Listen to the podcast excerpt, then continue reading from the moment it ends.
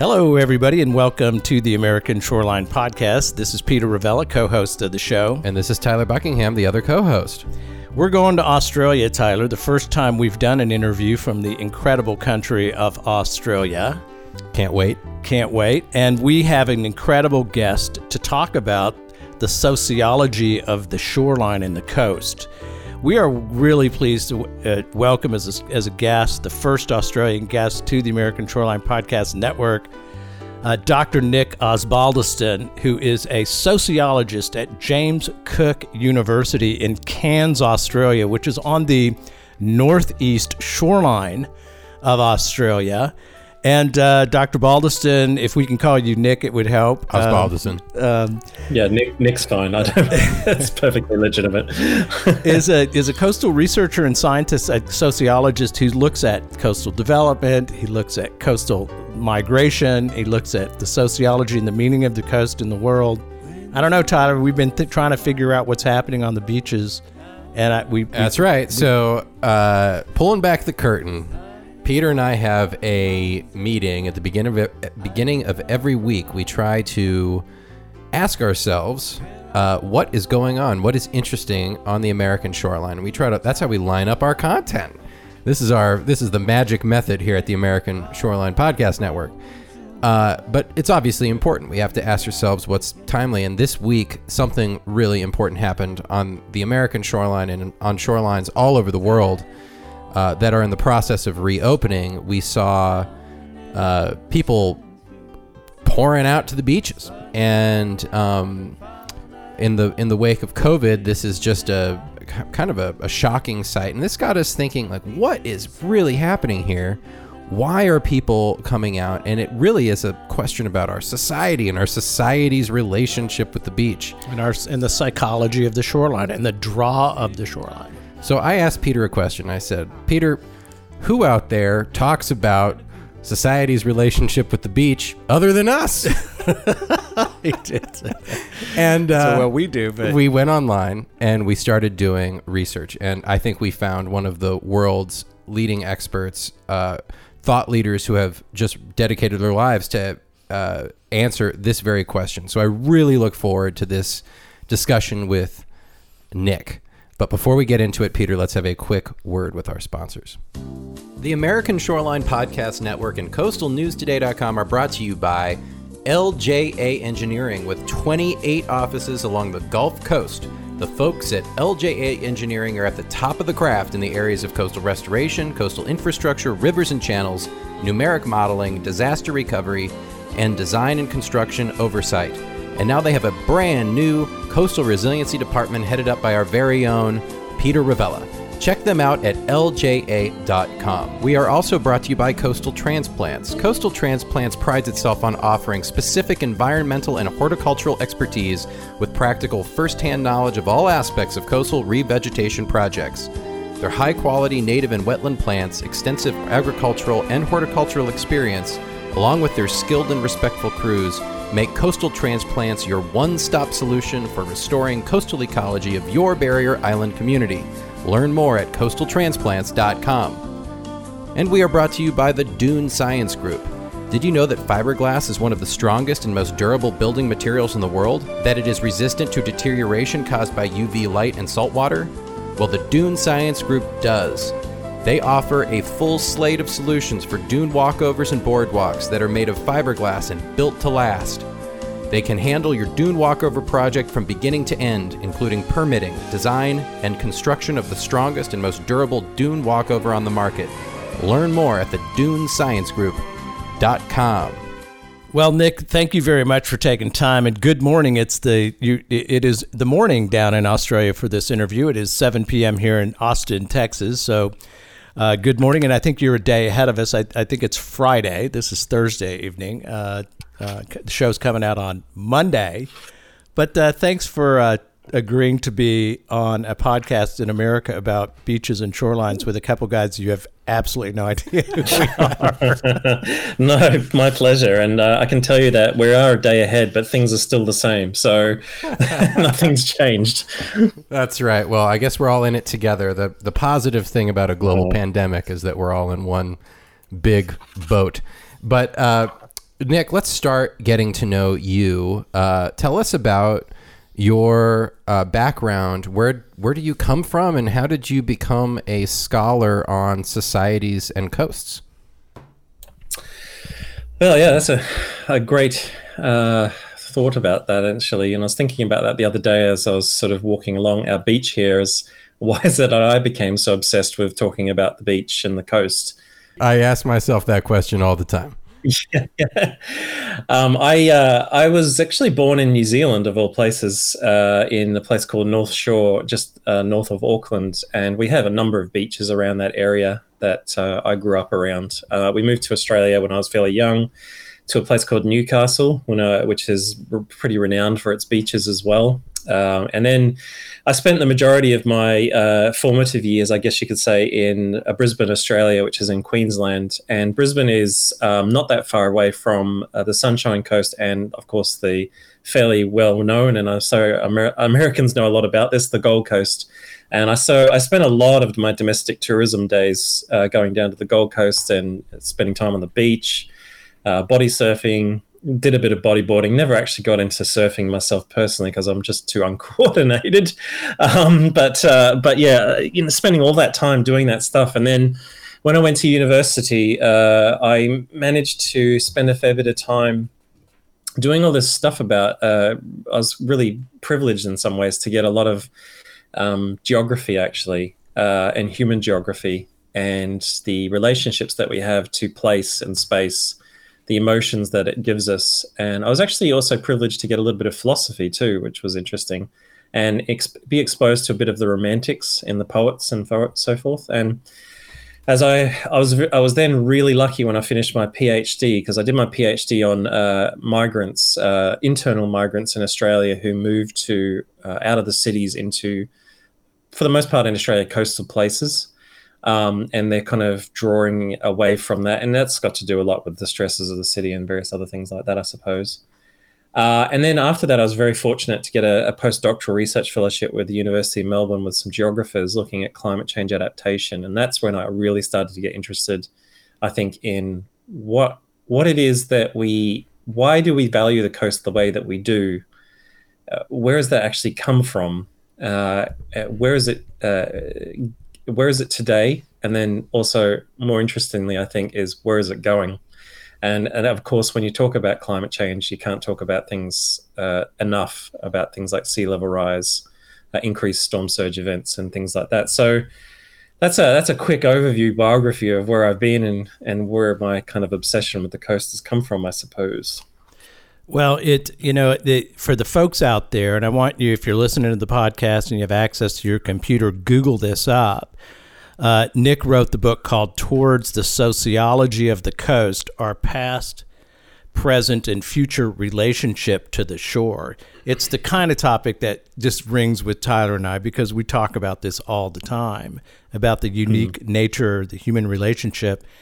And I just got to tick off a couple of chapters. And I have not read the book, I will be honest. We just came across this yesterday. But, published in 2018 by Palgrave Macmillan Press out of London. These are some of the chapters that caught my opinion and my attention as we were looking for who can we call, who can explain some of this to us.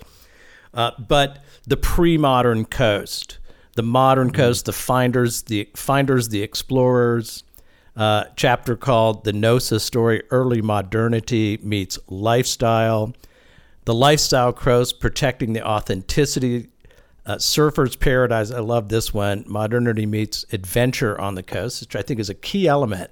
The risks, the access to kind of digestible risk that happens around the coast and water and waves. And I love this chapter, The Adventure Coast, The Glitz and Glamour of Surfers Paradise, Hedonism, which is very much a coastal thing, Transgression, and The Adventure. I mean, when I see all these people pouring onto the beaches right after the COVID epidemic is starting to loosen up here in the United States, you realize people are taking a chance. And one of the things I think in the commentary of the decisions in Florida to open up the coast is sort of this feeling that who are these nut jobs and why are they taking a risk with their life? And this isn't safe. But this kind of is Nick, is something that rung true with me as I was looking at what you've written, is there is something fundamental about this notion of risk and the unknown and the forbidden that is, in fact, the draw. I don't know. I don't know if I'm piecing this together in a way that makes any sense at all, but. Yeah, no, I think that's incredibly, and you just made me think about some of the stuff that you hear about people who are surfers in particular, and some of the kind of edge, what social psychology calls the edge work that goes into play when you're doing the surfing, the risks that are associated with the overcoming of risks and things like that are fundamental features of coastal life. Not for all though, and I think that's an interesting thing to kind of consider upon. Like I've been thinking a lot about this actually in the recent COVID stuff, and we have very similar situations here in Australia where they had to close down a number of coastal places and beaches, and some of our more famed beaches like Bondi Beach in Sydney. And it was just because people were not heeding social distancing policies and advice and various other things. And so they've opened it up now to the fact that you can swim, but I don't think you can sunbathe on the beaches. I certainly can't here in Cairns. But it's interesting because it opens up this kind of space about what beaches are for, and you kind of alluded to this already. You know, what is the purpose of the beach, and why and how do we get so attracted to it? Because there are beaches in Australia's a very, very big place that perhaps a lot of people are kind of surprised to see, or when they look at the map of the place in comparison to the USA, our coastline is massive. But there are beaches in Australia that you just literally cannot swim in. Like in Cairns, for instance, we have a small local saying that I've come to realize over time is quite correct, is beaches are really for walking on, and swimming pools are for swimming in. And that's really, in summertime, we just can't swim in our beaches because of stingers or jellyfish or whatever you want to call them. The whole beaches basically get shut down. And also you've got crocodiles. So, you know, it becomes a really interesting thing when you have a beach that's beautiful and looks amazing tropically, but you can't actually get in it. And that changes the whole idea of what a beach is for, right? And then you can go all the way down to the other end of the country, to Tasmania, where you have beaches that are absolutely stunning to look at and empty and just beautiful, I have to say. And I've been there a number of times. But the water is just so cold, you can't get into them. So again, it's a very different idea of what the beach is. And some colleagues and I have talked about this for a number of years now, that no beach is really the same in Australia. We have very, very different types of beaches, but sometimes we try to force the sort of homogenous view of what a beach should be on all of them, which doesn't work because, you know, in Cairns, for instance, there's just no surf beaches anywhere, so there's no surfing at all. So it becomes a very interesting way of thinking about the different ways in which we engage with beaches, period. I want to take a moment, Nick, and indulge our audience here in the United States, but also around the world. And we do have some Australian listeners out there. So for you guys, this will be a refresher. But you have studied societal relationships with coastlines. And I'm just curious to know what the Australian coastal identity is. And if you would, as a foreigner, I would love for you to describe the American coastal identity. Wait, he's not the foreigner. We're the foreigners. He's from no. I'm saying I want him to introduce us to there. No. But I'm curious to know what they think of our coastal identity. You know, what do you think? Well, this is interesting because I suspect that you Americans probably have a very stereotypical view about our coastline that comes through the various media engagements that we've had over the years about Australia's coast. You kind of probably seen it in movies and so forth, like bronzed men and women running around beaches and sunbathing and all sorts of other things and surfing and all that sort of other jazz. I have to say, unfortunately, we have a very stereotypical view of America, generally speaking, of your coastal engagement. And a lot of it really comes out of California and the kind of the wide expansive beaches, the surfing, all the sort of stuff that we've seen on television over the years, Baywatch, et cetera, et cetera. I have to say Baywatch was a really well watched show here for a number of years in Australia. And it all had to do with beach culture. That's what I watched it for as well. Yeah. What we don't see, and I guess this comes back to my understanding of America's beaches, is that, again, it's the same thing as what I've just described, right? It's that not one beach in America is the same as others. And I think what we tend to kind of not really have much knowledge about is the kind of shoreline on the other side of the continent. The East Coast, we don't really see a lot, or I don't at least see a lot in Australian media about that, other than Florida. And even then, I don't think we really have a very good grasp on what Florida really is, other than when a hurricane comes through. Yeah. I'm sorry to say. Yeah. Then we see how the Floridan coastline looks like.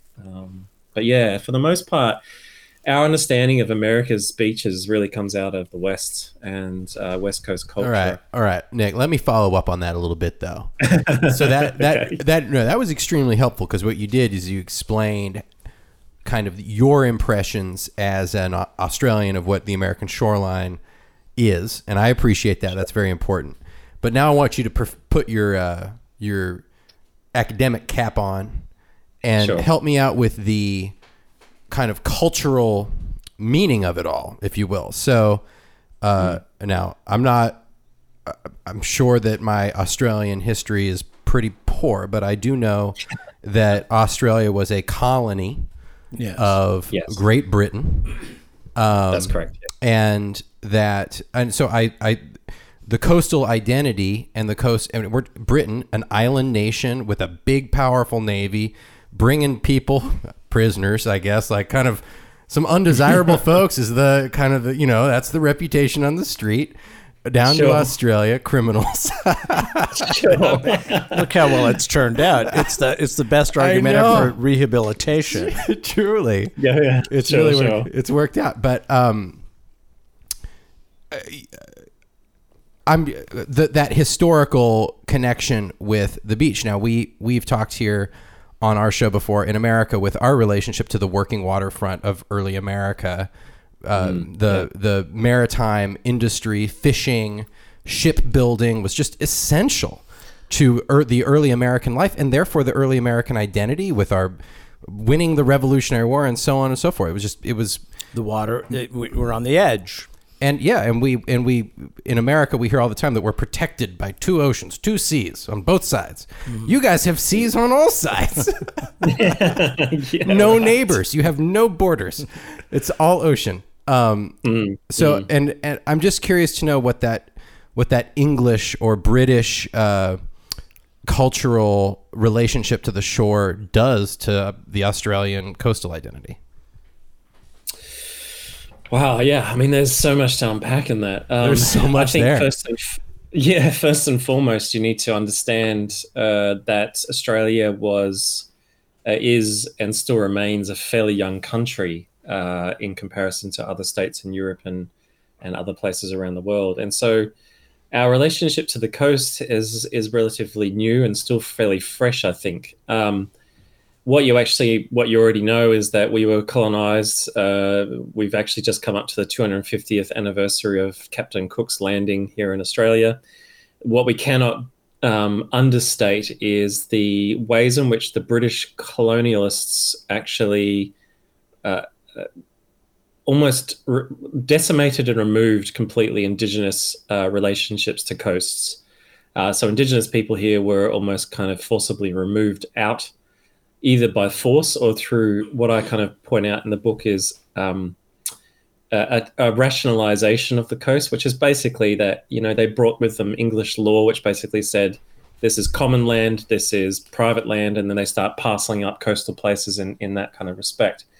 But one of the things that really drove Indigenous people out was industry, as you kind of make a point about before. And the industry that was Australia was very fledgling. We were a colony, we weren't a nation. We were a bunch of colonies, so we had Queensland, New South Wales, and Victoria, and a few other states, what we call states now, but they were colonies at the time. And in a place like Queensland, the colony was quite poor at one stage, and we needed cash pretty quickly. So industry became the major thing that drove our coastal development, in particular the timber industry. And there was lots of good timber across the Queensland coastline that drove that kind of expansion into those particular areas. And that kind of drive for industry then saw the development of coastal ports and things, not that different to what's happened in America. To the point that you'd have to say we're still seeing that the impacts of that today, where most of our development is on the coastline. Most of it, or pretty much all of our major cities are on the coastline. We don't really have any inland cities at all. And we've got very limited inland development, realistically speaking. A big patch of Australia is just is very bare. And so that drive for industry and that need for colonial cash, if for want of a better word, and capitalism, really is, we're seeing the imprint of it is still seen today. I guess at a certain point in England, though, and you probably know this as well, the Romantics start taking over a little bit, right? And they start seeing the coast as something a little bit different. Not just a place to work, but also a place to go and be refreshed and to be, I guess, rejuvenated from the horrors of of industrial capitalism. Yeah. And so in England, you had a place like Brighton start to develop into a kind of a place for Londoners to escape to.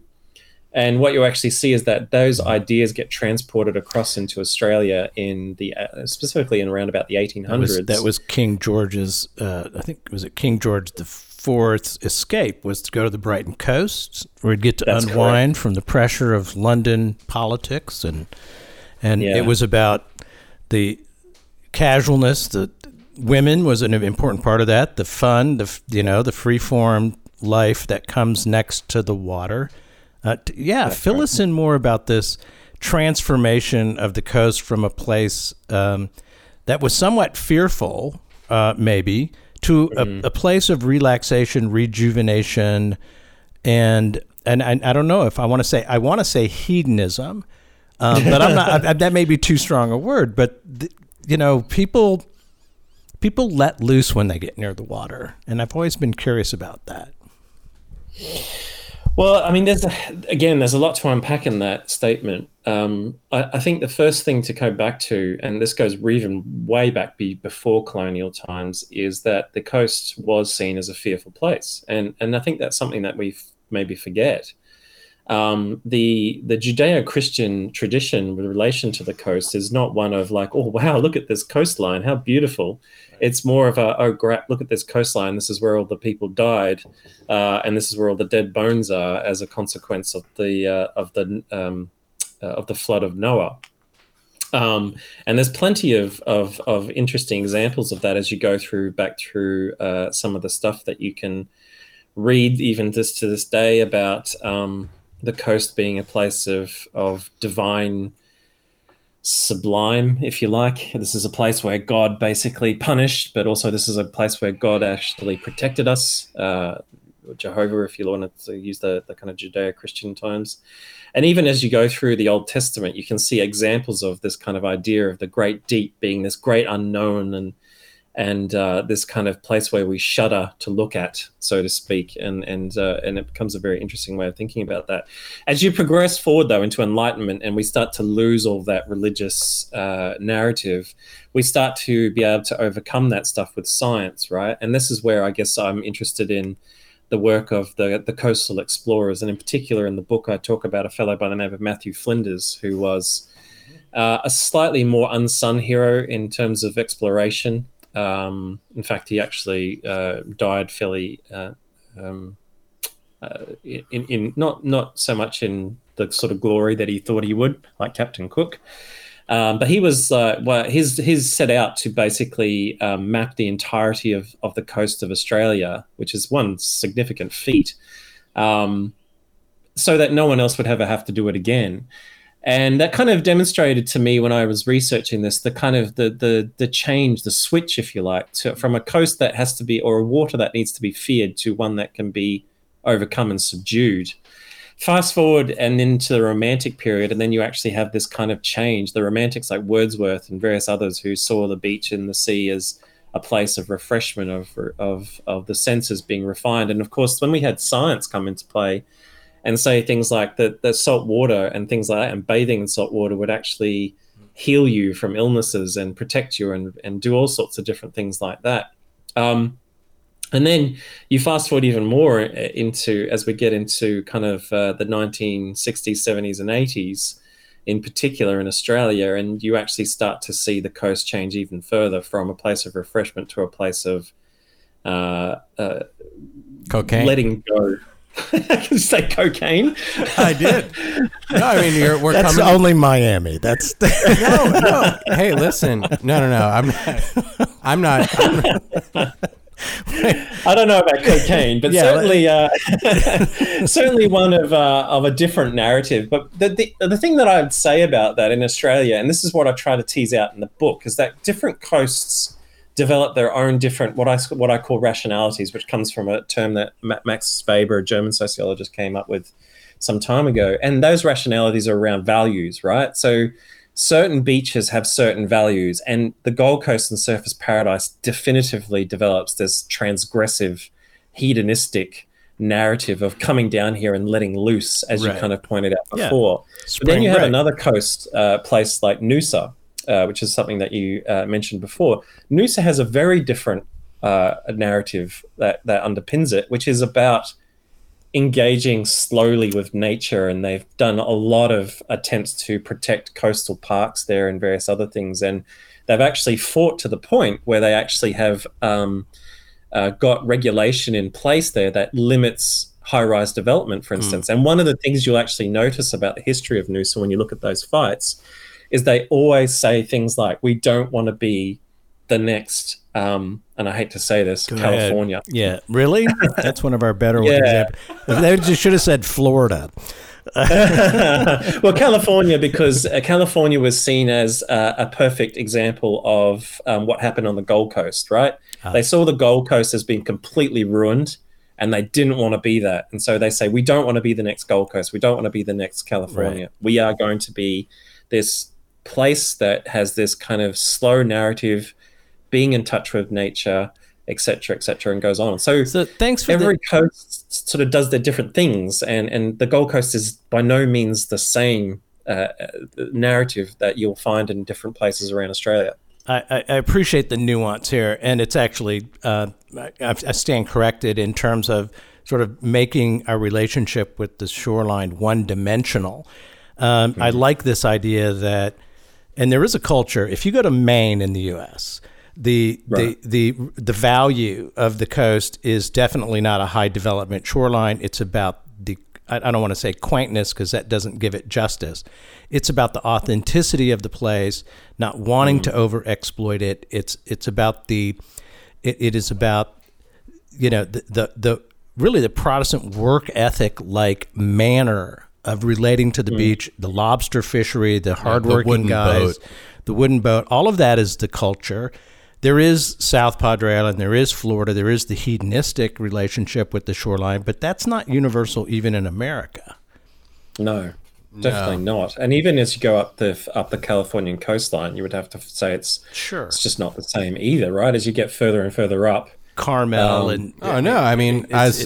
as the resident Californian, I'll tell you right now that Southern California, or SoCal as we call it, is its own state, really. I think we'd happily step away from NorCal, but, you know, we don't really care. But NorCal people are just preoccupied. They burn so much energy thinking about how terrible Southern California is. It's almost like they really like it, and they just can't admit it. You got to feel better than somebody else, and that's what you do.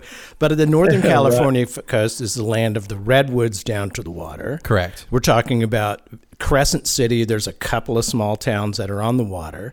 It is about engagement with nature and just the power of the California coast is it's stunning. It's part of that Pacific Northwest vibe. Yeah, you get the Pacific Northwest vibe going. As opposed to the Southern California and the Lakers. We're talking about the Lakers now. Now we're in Lakerland. We're talking about fast break. We're talking about, you know, we don't need to pivot to basketball. We were going to ask you about whether you were an Australian football fan or an Australian basketball fan, but what your sport of choice was. But we did decide before we started recording that we weren't going to do that. Yeah, we weren't going to do that. I used to be very much a basketball fan in the glory days of basketball. I have to say, I think that the NBA is kind of pivoted. Were you a Luke Longley fan? Yeah, of course, Luke Longley.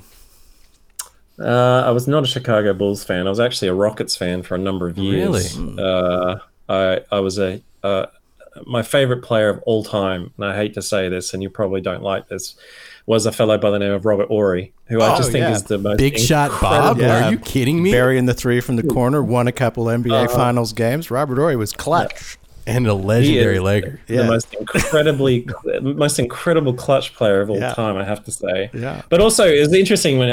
sorry, we were going off topic. But I remember when an interview happened with Tim Duncan, had an interview, and he was kind of annoyed about how much Robert Horry was quite lazy and didn't really try as much as, and it's quite evident, right? When he was playing in final series, he just pulled it out, man. Yeah. Like he was the best. But he knew the moment. I must admit that. Yeah, I've kind of moved away a bit from basketball over the few years, and I guess it's because that whole period of time just seemed to be full of these kind of guys that were just incredible, and just genuine players that really cared about the game, and maybe I'm being a bit cynical about it. Just it doesn't seem to me that we just. Well, don't Tyler have the is, same. You know, is very much into the whole basketball. So I've got to give you a chance to comment on this, Tyler. Like, what's the status of what do you think of the? You know, where are we in the NBA? Is it all showboat? It's not all showboat. Well, being a coastal podcast, I'm gonna do my very best, ladies and gentlemen,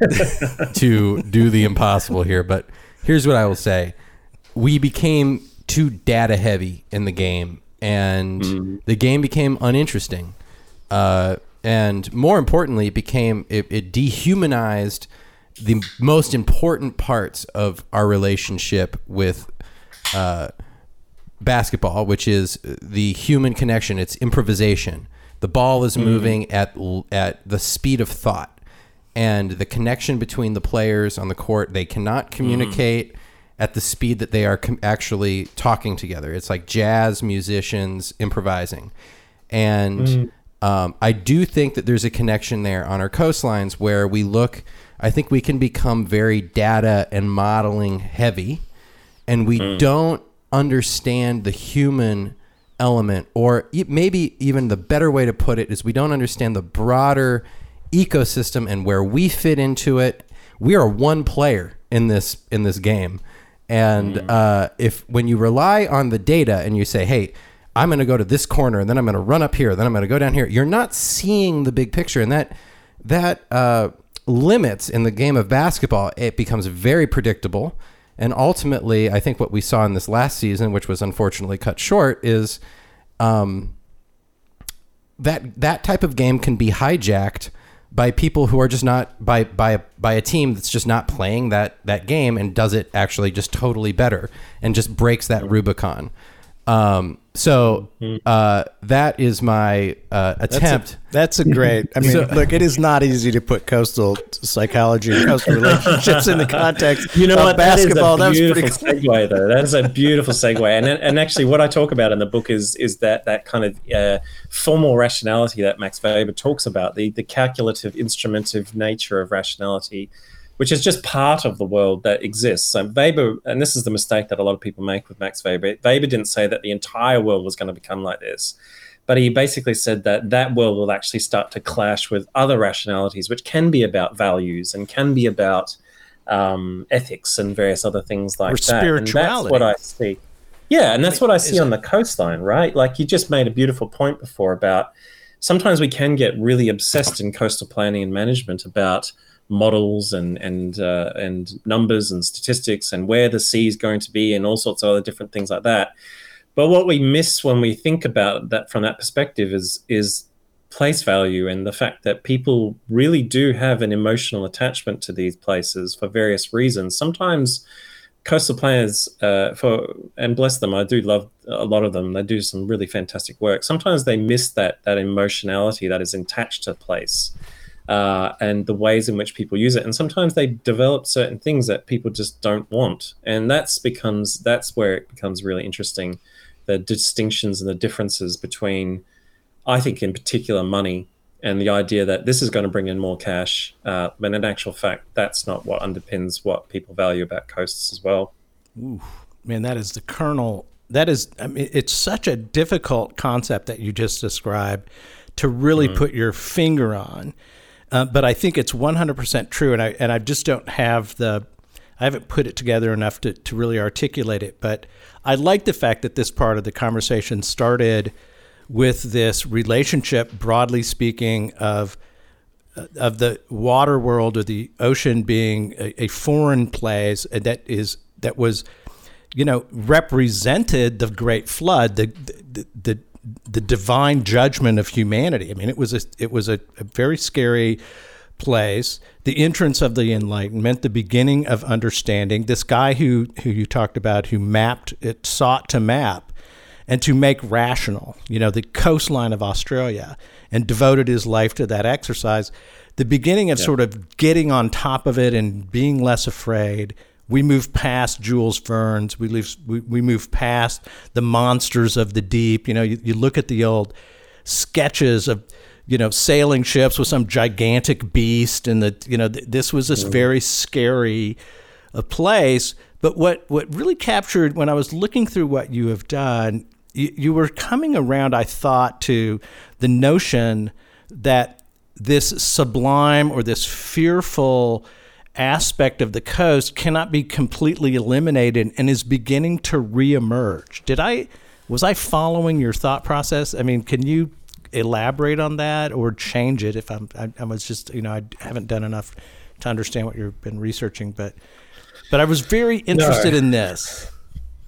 Yeah, I think the sublime is very much about the unknown, right? And what makes it so horrifying, I should say, is, and you can see this in some of the narratives that come out of the Judeo-Christian history relationship to the coast and the sea, for that matter. I think it's Job, is it? I can't remember who says, you know, how great the depths of the sea, and how great are thy judgments, and how mysterious it is, and all sorts of other things. And what I try to do is kind of suggest in the book, and maybe I don't do a very good job of it, but really to suggest that great unknown is coming back in significant fashion. I think what you can actually see when you actually start to look at the climate science in particular is that we are starting to realize how much we just don't know in relation to sea level rise, right? That we don't, like if the West Antarctic ice shelf collapsed, we really don't know what that's going to do. And one of the things that COVID-19 has done, I think, is increasingly put aside the climate science announcements and so forth. And so what we actually discovered, and it was almost almost an afterthought in the newspapers that I saw here, was that Greenland's ice melt is contributing significantly to sea level rise now in ways that perhaps we maybe didn't anticipate. So there's a host of unknowns in relation, and there's not a coastal oceanographer out there who can definitively say, I think, and maybe I'm wrong, and I'm not an oceanographer and I'm not a coastal geomorphologist by any stretch, who can definitively say that by 2070 the coastline will look like this, right? And that's the great unknown factor, right? And I think that's the thing that we are grappling with in some ways, that we are trying as rationalized people to plan for something by saying, okay, the sea levels are going to rise.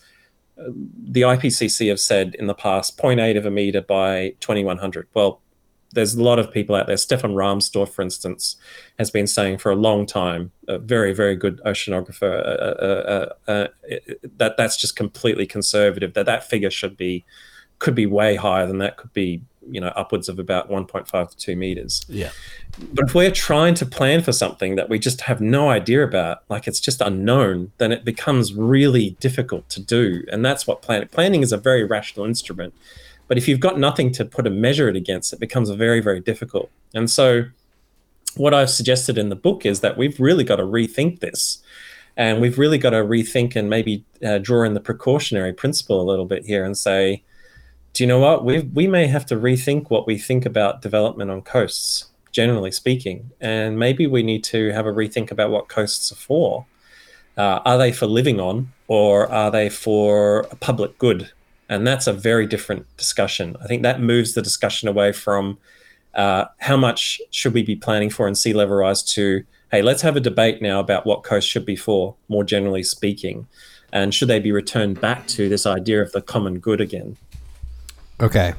So you said something there that you just casually breezed over so brilliantly. No, I'm going to go back and highlight it because I just think it's great, which was the comparison between our models for coastlines and our models for COVID, and how this is not just think back 6 weeks, folks, and think where we are today. That probability curve was swinging radically, and it continues to swing. And when we're talking about our coastlines and we're talking about a 50-year, the same thing is happening. Mm-hmm. It might be happening on a different time scale, but it is still happening. And I wanted to go back and highlight that because I think it's just, we really, as people who think and think professionally about coastlines, man, that is a great just benchmark for us to remember. Very good comparison. Okay. So I want to shift now a little bit and talk about what you were talking there about changing the questions that we ask ourselves as managers. Instead of how are we going to adapt to this and kind of maintain, let's review, go back and even take a step back beyond that. Let's review our overall relationship with this space. What's the point of it? Yeah. What are we trying to do? What is the purpose of our relationship with this space here? Right. And how are we to get the highest and best value out of it? Now, obviously, climate change is happening. That is a motivating factor. I would say, frankly, if climate change wasn't happening, we should still be asking ourselves that question in the name of environmental justice. Personally, this is my personal belief, but I think that this is what would make for the healthiest relationship with the environment if we really reassess that relationship. But we have an opportunity because of climate change. We're being forced, hopefully, into that discussion. So hopefully. So Nick, talk to me about how we can start that discussion. How do we change? How do we make shift that pivot? Gears. Yes, exactly. Yeah. Shift into that new framework. Well, I think you touched upon one point that I just wanted to come back to really quickly, and that is the idea that we should be talking about this anyway, even without climate change. And I think that's an incredibly important thing to think about, because in the tropics, for instance, especially here in Cairns, we have this strange relationship with the coast, in that we just think, oh, we'll just keep building closer and closer and closer to it, and if something happens, then so be it. But it's happened too often, and you've seen it in America with hurricanes, right? These things happen. Nature just happens. We're going to have these events that happen. We have cyclones here in Australia all the time.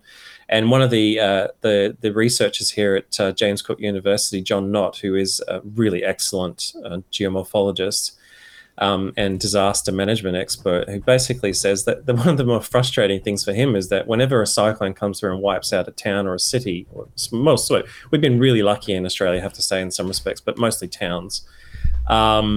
We just have this kind of mantra, like, we're going to rebuild and start again. And it's kind of like, it's just an incredibly frustrating thing for him, because we don't move and we don't recognize that where we're living is incredibly problematic. And that cuts to the heart of philosophy, I think, in some ways, like libertarian values versus the ethics of the state itself and what its responsibility is to protect people.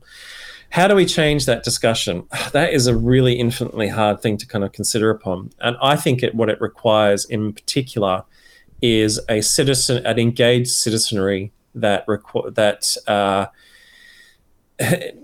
somehow needs to be able to get involved in coastal development policies and procedures and development, and also a coastal citizenry that is motivated by the long term, not the short term. And that's the difficult thing, right? To get people to think, what sort of coast are we going to leave for the unborn generation? That is a pivotal question that I often ask in forums and climate change forums and so forth. Mm-hmm. And it's difficult to do because you want to enjoy the coast and you want to enjoy it. And I think what we need to kind of do is have that citizenry really develop. And there's been a lot of groups that do this really well as part of a force for change in relation to how we develop the coast. Change of ethic and yeah.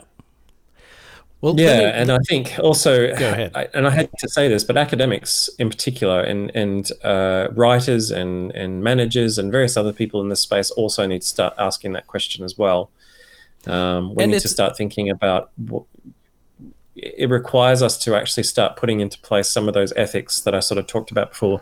The precautionary principle in particular is one of those ones that needs to be embedded in thinking about how we develop our coasts now. Okay. If I can just give a small anecdote, right, just to kind of demonstrate what I mean by this. In the Gold Coast mayor was really excited by this idea of building this casino on something called the Spit, which is basically this protruding piece of land that is mostly got things like hotels, and it's got SeaWorld on it and things like that, and it's an incredibly exposed piece of land when you consider where it's actually at in terms of sea level rise. Now, he was very excited about building all this stuff on there, but we then saw a lot of people push back against that and say, no, we don't want this. This is what we want about this place. And actually, one of the narratives that came through about that was like, yeah, what are you actually doing building a hotel this size and of this magnitude on a piece of property that potentially by 2050 might really be starting to get inundated by seawater repeatedly?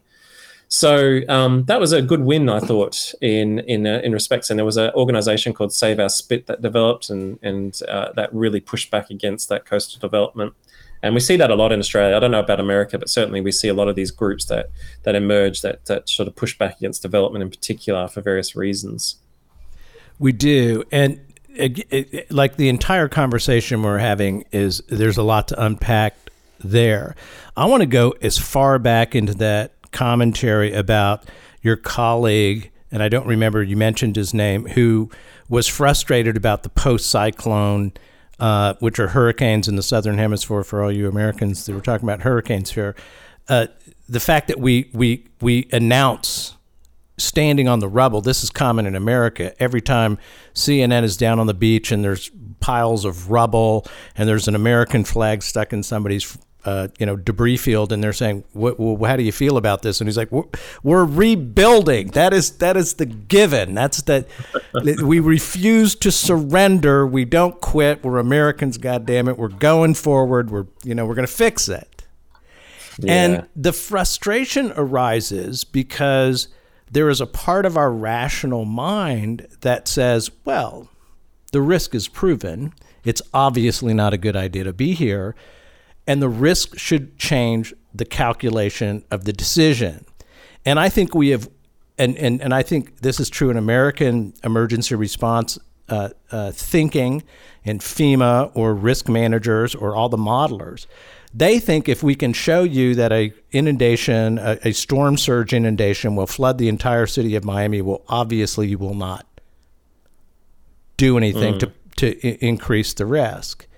We have put our chips on risk, and it is a bad bet. It is never something that drives how people respond to the shoreline. And what you were talking about is, how do we change the conversation? You said, there's an ethical element here. There is a multi-generational element here. Like, what do we want to leave our kids? Those are good arguments. But in the pre-discussion before the show, I think you actually said the right answer to that question, which is the insurance industry. The only thing that's going to change the way people act and behave is the fact that the folks who control the money, who pay the bill, for the assumption of risk, or who invest the money and need a X number of year return, no longer feel it is in their economic interest to keep that, to put that hotel on the spit. That I know, I count on that. I mean, what do you think? I mean, it has to do, and what I'm drawing together here is a little bit of what Tyler was linking with basketball, is the arrogance of models and the fact that we can manage and understand and control risk. The whole point of what you're saying is there is a recurrence of the sublime. The risk is coming back in ways we cannot fucking contend with, and that's climate change. It's huge, and it hasn't registered into our thinking. I mean, am I? You know, I don't know. Is that that's a loaded? Exactly right. You know, it's we don't respond to these risks in the right way, and I have to think it is our pure arrogance that we think we can build this stuff, and we've got such mastery of the environment, such understanding, the best models, the best maps, the best storm surge analysis, this and that. And it's like when you script basketball that way, Tyler, when you turn it into a numbers game, you lose the entire art and experience, and you lose the truth too, which is it is an improvisation at full speed by guys who are making passes 4 steps before anybody's even turned, and there's no language going on, and it's just right. And there is something to this. Yeah. What it comes back to something that Barbara Adam, who is a sort of a time theorist and a futurist theorist out of over in the UK, sort of makes a point about that I use in my book. It comes out of our modern experience and our Enlightenment project, which basically was this frontier spirit in relation to time. So the frontier spirit is this idea that we go out and we colonize and we control different areas or places. What she basically argues is that we have the same experience or same attitude towards time, that we can go forward. We, in the present, we do things to control what's going to happen 10 years from now, right? So we think that we can do that, and that's part of our mantra. And in actual fact, capitalism is based upon that, really, and that's another story for another time. But yeah, you're exactly right. I think that you know what I said before about getting civic engagement and people to kind of band together and so forth. It maybe works in small pockets of resistance and various other things, but at a broad level, and when we start talking about a nation and its responsibility towards the coast or its relationship towards the coast, it's quite evident to me that increasingly the thing that's going to actually have a major impact, as you said before, is insurance. And I think underwriters around the world are starting to notice this, and they've taken a massive hit over the last few years, don't forget. And Sandy and Katrina before that, and then here in Australia you had Yazi, and then you had Nargis in Asia, and we've had earthquakes and all sorts of other things. So they've taken a dramatic hit over the last few years, and what we've actually started to sort of see, and this is not even anything to do with sea level rise, mind, is the amount of super hurricanes, you might want to call them over there, massive category 5 cyclone hurricanes, whatever you want to say, right, of the magnitude of Sandy, are really starting to push these rational instruments into what the hell are we going to do now? Because there is that one of the things that kind of comes back to that narrative that you said, and I agree with you, and it happens here in Australia too. We plonk down the flag and we say, yes, we have the Australian spirit, we're going to rebuild, et cetera, et cetera. And we saw that recently with the bushfire crisis that we had here too, which is right, another story actually. Yeah. But inevitably, as part of that story is insurance. Yeah, we will rebuild, but that's because we've got these guys over here who are going to sort of back us. I think inevitably, it's inevitable, I think, and this is just my personal opinion rather than my learned opinion about this, that insurance industries will actually start to say, hey, we're a little bit concerned that we might not be able to insure these areas anymore. Right. And over time, maybe we'll start to see withdrawal of insurance, and that will then start to affect our relationship to the coast, I think, more dramatically than some sort of fanciful, maybe not slightly naive way of thinking that all of a sudden we're going to look at the coast and go, what, it sounds fanciful to say that. I don't think it's fanciful. Thinking about future generations. Well, and I don't think it's naive. I think it's fundamentally true. It's just that it's hard to make that ethic. And I think ethic and values are fundamental here and will at some point catch up. But I do think that at what point is it too expensive for the people who actually write the checks, who take the risk of the storm when there's a big casino put out on a spit of land, which is basically butter on the seashore. It's a sandbar, that's above water temporarily. This is not the place to put, a $40 million, $100 million piece of, infrastructure or investment. But I think this is why the sociology and the psychology and the issues that you're trying to unravel and contend with are so important and infuse this entire discussion of the relationship to the shoreline. It's definitely. So multifaceted. It's so it kind of goes to our soul a little bit. Like, what are we doing down here? Why are we making decisions that?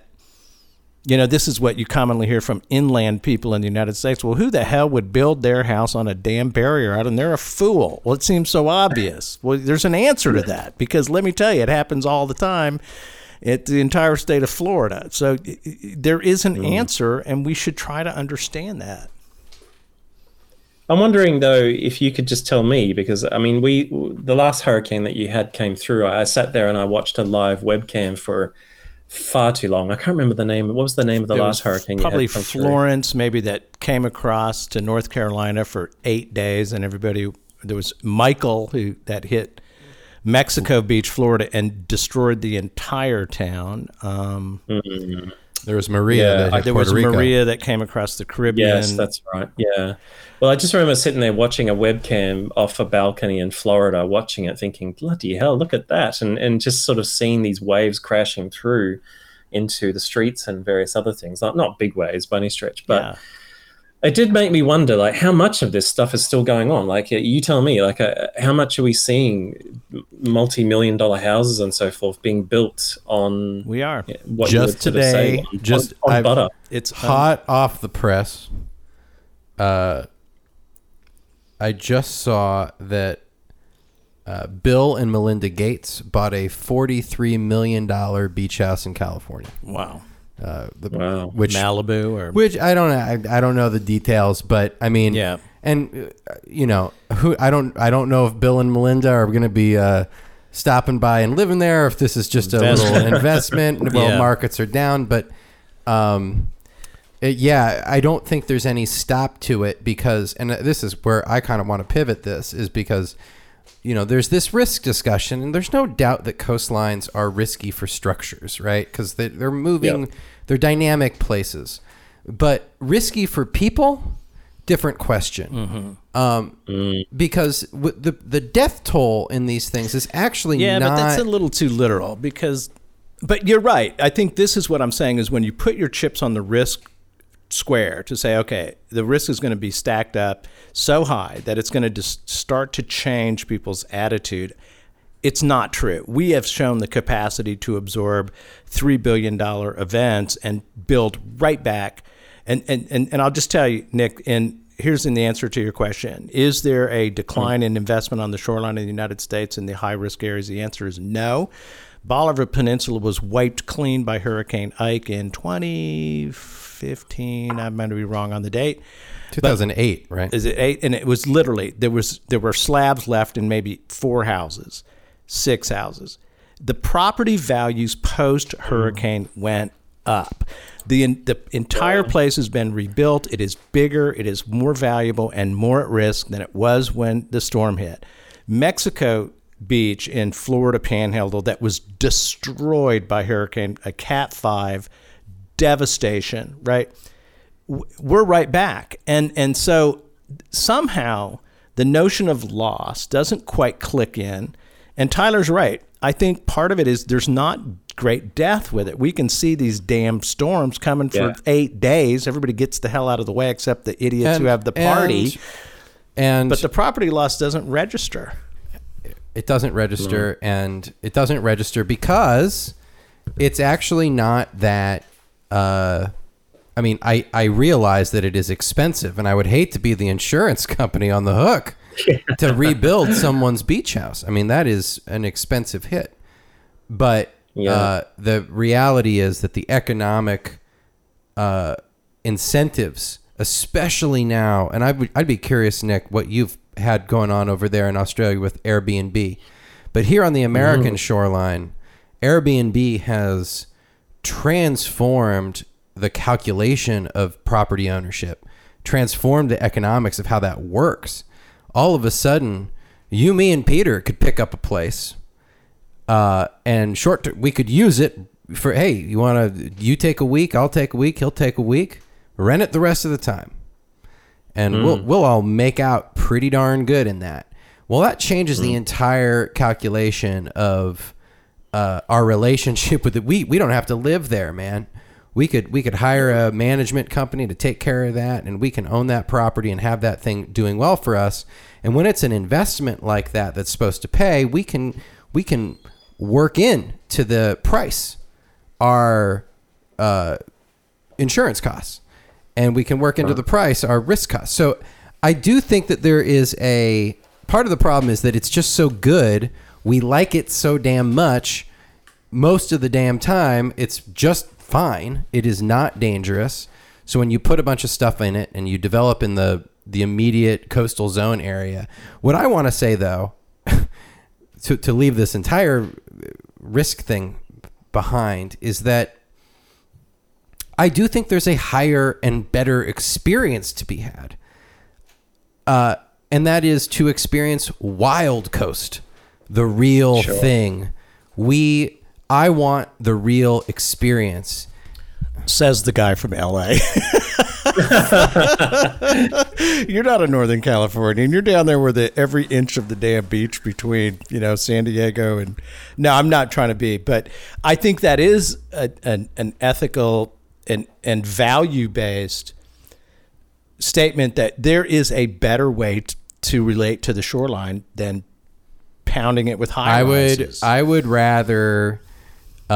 walk or hike through a over a boardwalk, through a marsh, over a dune system, and then descend down into the beach.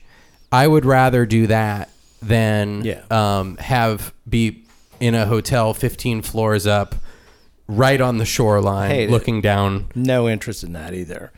Nick, why is it? Talk to us from a sociological, social value. Why do we keep making stupid decisions on the coast? I mean, why do we keep making the same damn mistakes? We can watch the damn movie. You're an expert. What's going on? Why are we so stupid? Why are we so stupid about this? Well, that's a very good question.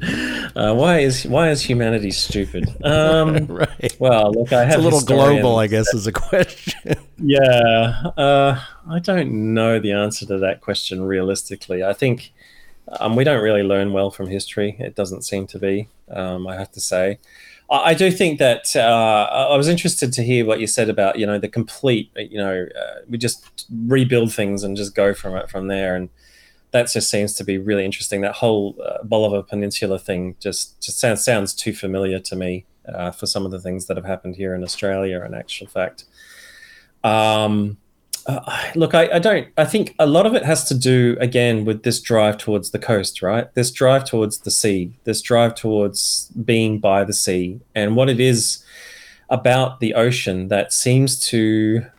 and I don't want to sort of seem too philosophical about this, but the ocean does seem to have a philosophical reach to us that really does touch us in some ways that perhaps other parts of nature do too, like the mountains and various other things. And so we're driven towards this in ways that I think is just incredibly human, that we want to be by something that's so vast and so empty. I was interested to hear that this drive towards wild coasts, and I think that's increasingly becoming more and more popular. This desire to be on a beach that's not shadowed at 3:00 in the afternoon by high-rise development and various other things. It's quite evident that we're sort of seeing a lot of people, especially domestically, looking for those really wild, untamed very different beaches than what we see on the on the media, if you like. And so there is a drive towards this, and a lot of it, I think, has to do with just modernity, more generally speaking, or urbanity, right? We're so cluttered by the world that we live in, and this is maybe me being a little bit too philosophical. We just, our senses and our especially our eyes and our ears are just assaulted, and this comes back from Georg Simmel's work on the metropolis and mental life.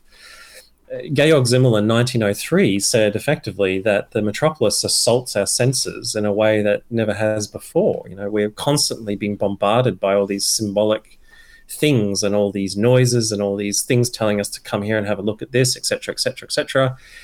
The coast becomes a very different space in that respect than to what we're used to, especially those of us who live in urban areas. That, for want of a better word, and I can only speak about this myself personally, when I'm walking on a beach that is completely deserted and has no one on it and it's spacious and stuff, I just suddenly I have an emotional response to that, which cannot actually necessarily be put into words appropriately, I don't think. And it still we still have those pockets of spaces around the world, and we do very much have those pockets of spaces here in Australia. I sort of mentioned before Tasmania, the island state that belongs at the below of Australia. There are a number of beaches in Tasmania that are just deserted. They're just empty. And you can just park your car, walk across the boardwalk onto a beach that's expansive and just sit there, and you won't see anyone for hours. And it's just a beautiful experience, I have to say. And there's just something, there is a psychology behind it. There is a biology behind it even too, where you, you know, it must activate all sorts of different things. I'm not a psychologist or a neuropsychologist by any stretch, but it's becoming increasingly evident that open space has a major impact on your senses in a ways that, that maybe in sociology we need to start taking into consideration a bit more too. I love that. I think when I was reading about your early experience, and I it was in a book or in an article about when you returned to the coast, it was the sound, it was the smell. It had to do with senses, and I hear this from people a lot, and it's truly the way I experience it too. Is the inputs into your eyes, into your ears, and into your smell and taste change.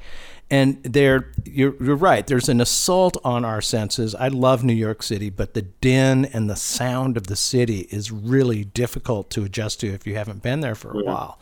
And the coast is the rhythm, the sound, the light, the fact that you can see the horizon. You know, it is an ominous place, yes, below the water, but the fact that you have the visibility to go to the edge, I think is, to me, this stuff is as you said, this is part of the biology and I don't know, you'd call it soul or the spirituality that refreshes people's sense. I mean, it really is powerful, and we want to buy it. You know, we'll be on the 15th floor of a condo next to 8 other condos because, God damn it, we're going to look out over the water and we're going to see the sunset, and it's going to do that for me from the 15th floor. I'm going to be able to buy that experience. And it makes it so hard, I think, for people when they're people, especially who are critical of coastal development. And I am plenty critical of the insensibility and the irrationality of so much that we do near the water. But there's a drive here that I cannot explain, that we set aside fundamental ideas of risk, and somehow we decide to just plow into this stuff. I don't get it. I mean, it's perplexing.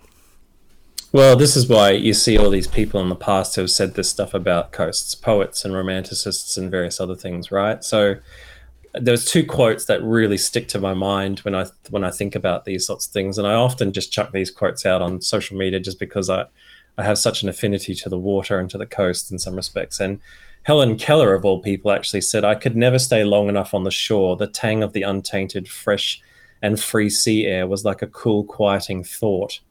And then you had John Keats say, "O ye who have your eyeballs vexed and tired, feast them upon the wideness of the sea."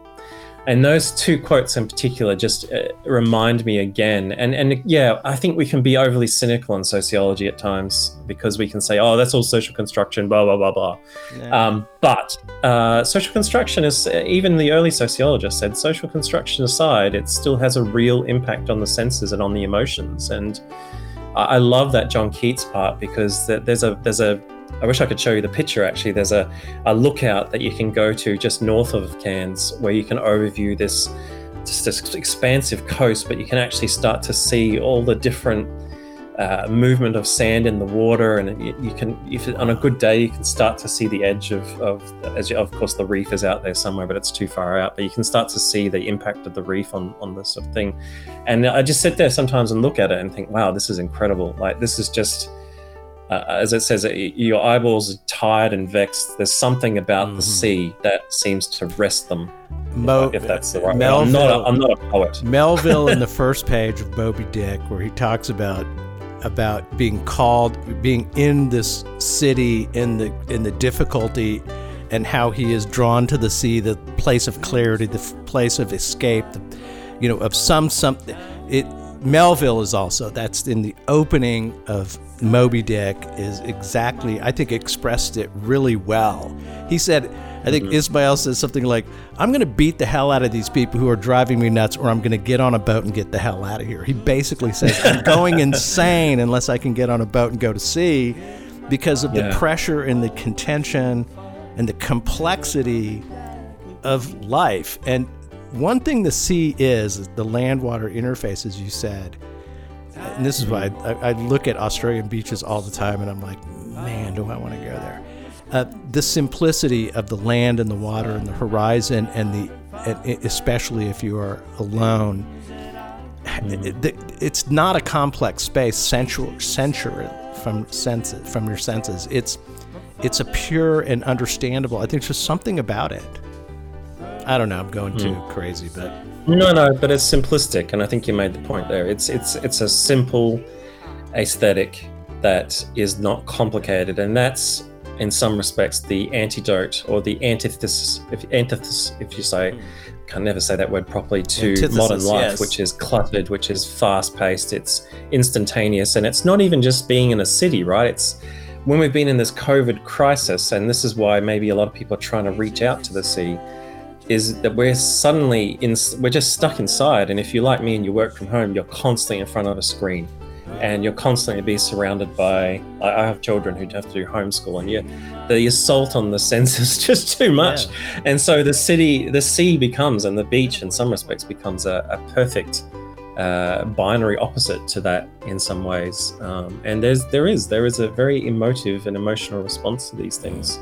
But also the sea reminds us, and I'm reminded of Georg Simmel, who once said that the sea was, for him, a symbol of both unhappiness, but also a kind of a reconciliation and healing elation over life. So he was trying to say that the sea demonstrates to us death, but it also demonstrates to us life and the capacity to overcome things. And so it was a very philosophical way of thinking about it, no doubt, but there's something very, very different about the sea by a stretch, and when you're sitting on the edge of it, watching it, it's very, very different to maybe just sitting in my room looking at the television screen or something. Right. Well, great last words, Nick, and I really appreciate you on absolute short notice from across the planet.